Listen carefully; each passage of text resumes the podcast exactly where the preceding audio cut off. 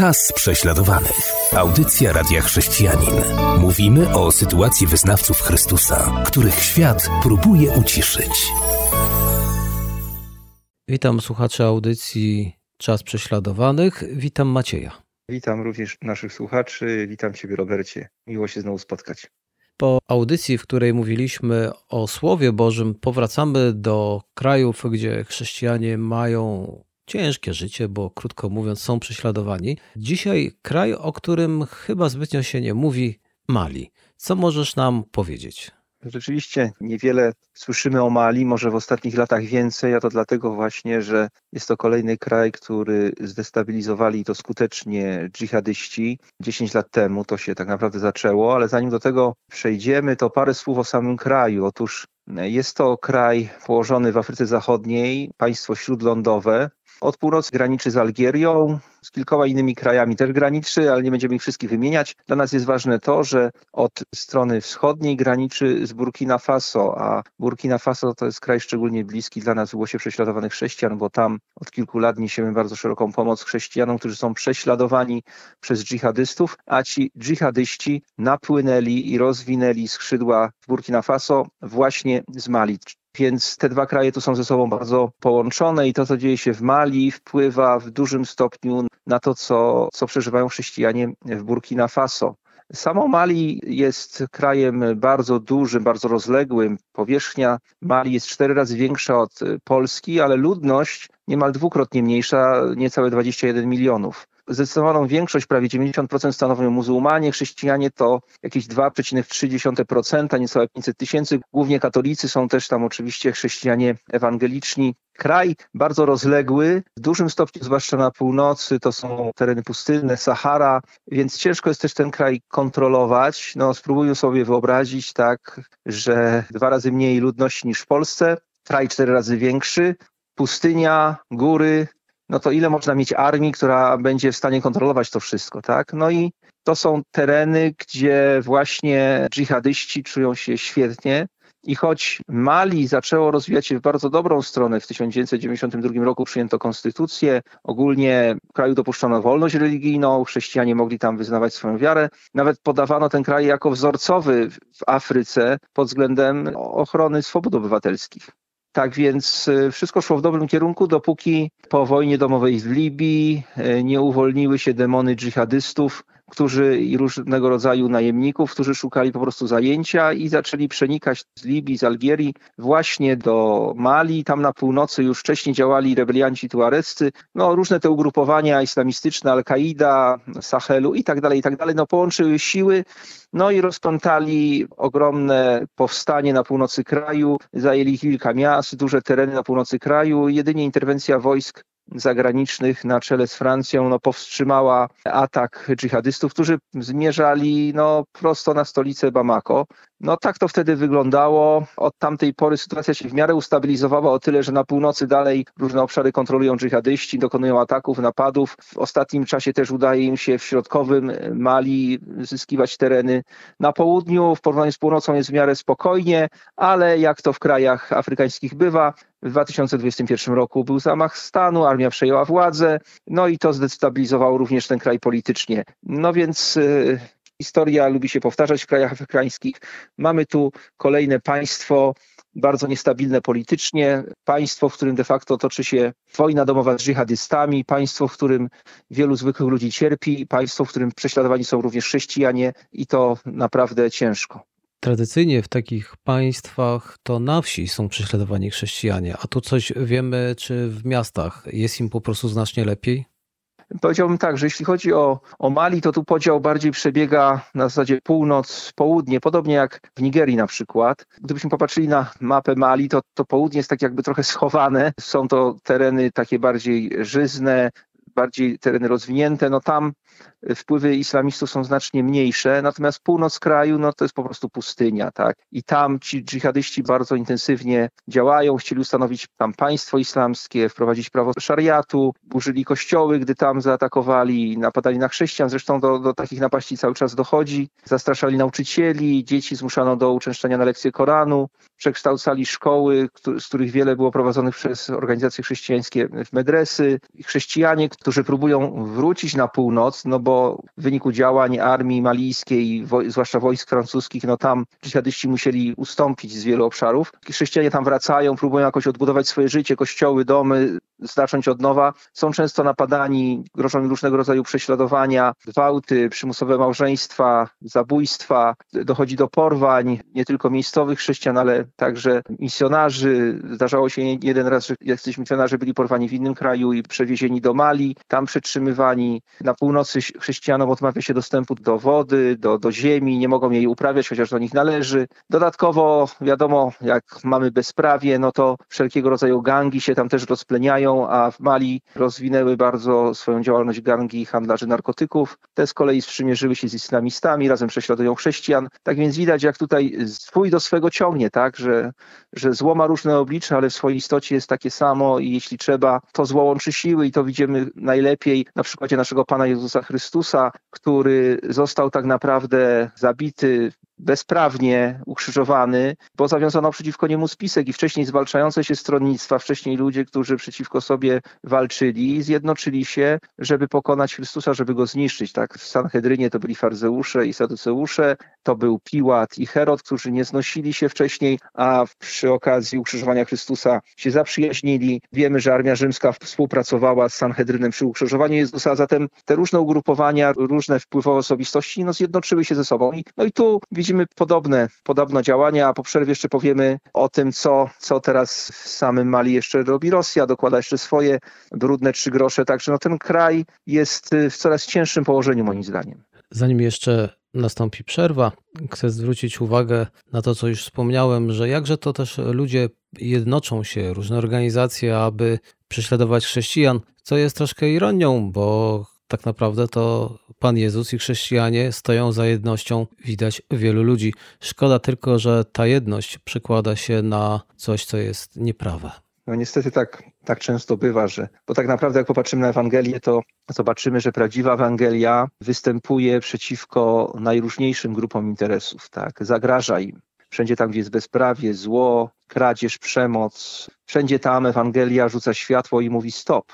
A ten stop oznacza, że te grupy, które propagują różnego rodzaju zło, będą tracić wpływy, będą tracić e, dochody, a, a tego nikt nie lubi. A teraz utwór muzyczny. Czas prześladowany. Audycja Radia Chrześcijanin. Witam po przerwie. Jesteśmy w Mali i teraz już przemieszczamy się do rejonu środkowe Mali. Słuchamy Macieju, co tam się dzieje w tym rejonie? No cóż, no, środkowe Mali to no tak jak to bywa w tego rodzaju krajach, gdzie od północy napierają dżihadyści, na południu jest stolica, wojsko bardziej obecne, tereny bardziej zagospodarowane, zamożniejsze, to no cóż, no tym polem starcia staje się środkowy obszar kraju i tak też jest rzeczywiście w Mali. To właśnie na tym środkowym obszarze w 2016 roku, 15 stycznia, terroryści powiązani z Al-Kaidą porwali szwajcarską misjonarkę Beatrice Stockley z jej domu w Timbuktu i niestety w październiku 2020 roku zamordowali ją. To właśnie tu na terenie tego środkowego Mali 26 maja 2020 roku doszło do bardzo krwawego ataku na trzy wioski, w których zamieszkiwali chrześcijanie, Tille, Bankas i Koro i łącznie zabito 27 osób. I według ostatnich doniesień z 2021 roku wiemy, że dżihadyści opanowali znaczne obszary i kontrolują znaczne obszary właśnie na tym terenie. No więc mamy tutaj sytuację no, no ciężką dla chrześcijan. Ten napór dżihadystów jest duży. No i tu właśnie wchodzą Rosjanie. Wspomniałem o Rosjanach, no bo jak wiadomo, gdy w 2012 roku dżihadyści rozpętali to pierwsze powstanie, wtedy wojska francuskie powiązane z Mali jeszcze z czasów kolonialnych, to tu są te zależności, o których wiemy, bardzo trudne, obciążające wielowymiarowo Afrykę, ale z drugiej strony no, jest to pewna szansa też dla tych krajów, że jakieś wsparcie ekonomiczne, militarne może płynąć od tych dawnych kolonizatorów. No niemniej jednak te stosunki są trudne, ale wtedy Francuzi się przydali i przepędzili tych dżihadystów. Oni poszli w rozsypkę na północy, oczywiście nie udało się ich całkowicie wyplenić, potem stopniowo zyskiwali teren. Po tym jak do prezydenta wybranego w demokratycznych wyborach obaliło wojsko, no i rządzi teraz właściwie wojsko w Mali, no w 2021 roku wyproszono po prostu wojska francuskie z terenu tego kraju, a zaproszono kogo? Zaproszono grupę Wagnera, o której tu już kiedyś wspominałem w jednej z poprzednich audycji, o Burkina Faso. Mianowicie to są najemnicy, teraz dużo o nich słychać w kontekście wojny w Ukrainie.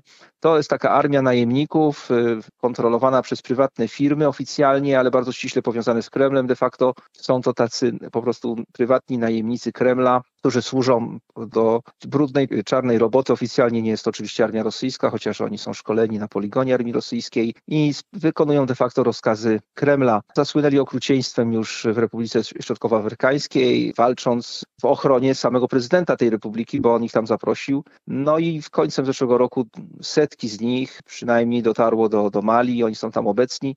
No i właśnie u boku armii malijskiej, albo może na odwrót, to dokładnie nikt do końca nie wie, jakie tam są relacje, że armia malijska u boku tych Wagnerowców, no dopuściła się już y, pierwszej bardzo dużej masakry ludności, potępionej przez ONZ, Unię Europejską, Stany Zjednoczone, wiadomo, w takich sytuacjach wielcy tego świata potępiają, domagają się dochodzenia, no ale to się wydarzyło od 27 do 31 marca. Armia malijska, wszystko wskazuje na to właśnie przy bardzo istotnym współudziale grupy Wagnera, zaatakowała, a właściwie spacyfikowała miejscowość Moura w środkowej Mali. Oczywiście był to ośrodek dżihadystów, no niemniej jednak w dosyć szybkim tempie udało się tą miejscowość dziesięciotysięczną opanować, a potem po prostu bez procesu, bez, y, no rozstrzelano 300 mężczyzn. Niektórzy z nich rzeczywiście byli dżihadystami, a inni to po prostu byli zwyczajni, zwykli miejscowi mężczyźni, którzy byli steroryzowani przez dżihadystów, zmuszeni do ubierania się tak jak oni, noszenia takich samych brud. Nikt, nikt tego nie analizował, po prostu rozstrzeliwano ich dziesiątkami, około 300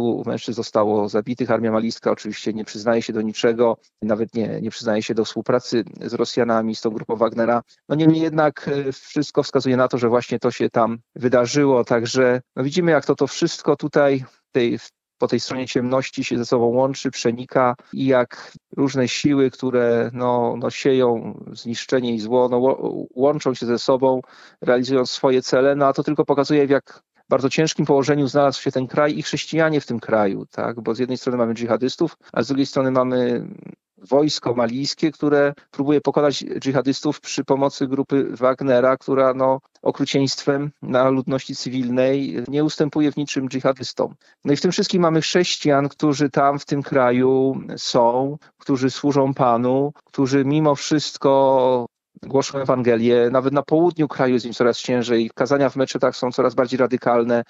Y, nawoływania są do tego, żeby sprzeciwiać się chrześcijanom. Więc tutaj naprawdę jest naszym braciom i siostrom w tym kraju ciężko. Czyli rozumiem, że też y, misja zagraniczna nie jest obecna, bo pewnie z tych powodów, że stanowi to zagrożenie dla życia misjonarzy. No, wielu misjonarzy się stamtąd wycofało. Jest tam bardzo niebezpiecznie, bo do porwań do, może dochodzić wszędzie. Natomiast no, miejscowi chrześcijanie po prostu nie mają dokąd, dokąd pójść, a też no, to jest ich kraj, ich ziemia, czują się odpowiedzialni za to, żeby głosić tam Ewangelię, więc z pewnością potrzebują wszelkiego wsparcia z naszej strony, zarówno w modlitwie, jak i w inny sposób. I tutaj nasze partnerskie misje tam też mocno działają, inne organizacje wspierają miejscowych chrześcijan. No niemniej jednak powinniśmy ująć Mali zdecydowanie w kalendarzu na, naszych modlitw, i pamiętać o tym kraju, o naszych braciach i siostrach, którzy tam w tak ekstremalnie ciężkich warunkach są. No a dodam jeszcze, że o, o czym wspominałem, że po zamachu z kolei wojskowym w Burkina Faso, do którego doszło w styczniu, tam odezwały się bardzo mocne głosy o to, żeby tych Wagnerowców, grupę Wagnera, Rosję właśnie sprowadzić do Burkina Faso, żeby właśnie zamiast Francuzów, którzy zdaniem Burkińczyków się nie sprawdzili, pokonali dżihadystów. Mam nadzieję, że do tego nie dojdzie, no ale tylko próbuję sobie wyobrazić, co będzie się działo w Burkina Faso, jeżeli Wagnerowcy by tam weszli i wspólnie na przykład z armią burkińską stwierdzili, no, że trzeba zaatakować jakąś, jakąś wioskę czy osadę, gdzie rzekomo, czy nawet naprawdę dżihadyści mają jakąś swoją siedzibę czy jakąś bazę. Ja wiemy, że w Burkina Faso jest więcej chrześcijan niż w Mali i, i że oni są rozsiani w różnych miejscach. No i co będzie, jak jak tam wkroczą i likwidując rzekomo jedynie dżihadystów, po prostu będą siali terror i zastraszali ludność miejscową, wśród której będą chrześcijanie, tak? A tam no, oni nie będą się o takie rzeczy nikogo specjalnie pytać. Więc naprawdę zachęcam do modlitwy, no bo z jednej strony mamy tu wojnę za granicą i słyszymy wiele o Wagnerowcach, którzy dopuszczają się zbrodni, a z drugiej strony mamy tam w Afryce kraje, gdzie no, ci sami ludzie no, sieją postrach, i w imię walki z dżihadystami Oczywiście nie robią tego za darmo, no mordują, grabią, a nie robią tego za darmo, bo po prostu gdziekolwiek się pojawiają, no to te kraje muszą płacić to słono różnym oligarchom rosyjskim, muszą udostępniać swoje zasoby firmom powiązanym z Rosją, które potem eksploatują tam zasoby, no i zarabiają na tym krocie, tak, więc to nie myślimy o tym, że, że grupa Wagnera to są jacyś ludzie, którzy kierują się czymś innym niż tylko chęcią zysku. Tylko, chodzi tu tylko o zysk, o pieniądz i o rozszerzenie wpływów Kremla. I teraz już będziemy kończyć. Dzisiaj było o Mali. Mamy teraz e, szersze poznanie tematu, co tam się dzieje. Jak już wiemy, chrześcijan jest tam niewielu. Chcielibyśmy, żeby Ewangelia była głoszona, więc jeżeli możemy, wspierajmy modlitwą tych tam zamieszkujących ten kraj wierzących, bo to tylko Ewangelia może przemienić serca i cokolwiek może się stać. I tylko dzięki temu, że będzie coraz więcej ludzi, którzy będą swoją ufność pokładać w Jezusie Chrystusie. Całkowicie się z tą zgadzam, Robercie. Gdy patrzę na ten upadły świat, modlę się, to widzę z każdym dniem coraz bardziej, że jedyną, absolutnie jedyną nadzieją dla człowieka jest Ewangelia Jezusa Chrystusa. Nie ma absolutnie innej nadziei poza Ewangelią i dlatego my jako chrześcijanie powinniśmy sobie zdać sprawę, jak wielki skarb mamy w swoich sercach i naprawdę priorytetowo potraktować głoszenie Ewangelii w naszym osobistym życiu, ale też wspieranie wszystkich tych, którzy Ewangelię głoszą, a zwłaszcza tych, którzy cierpią z powodu głoszenia Ewangelii i bycia wiernym Chrystusowi. Na dzisiaj kończymy naszą audycję. Do usłyszenia. Do usłyszenia. Dziękuję za uwagę. Była to audycja Czas prześladowanych.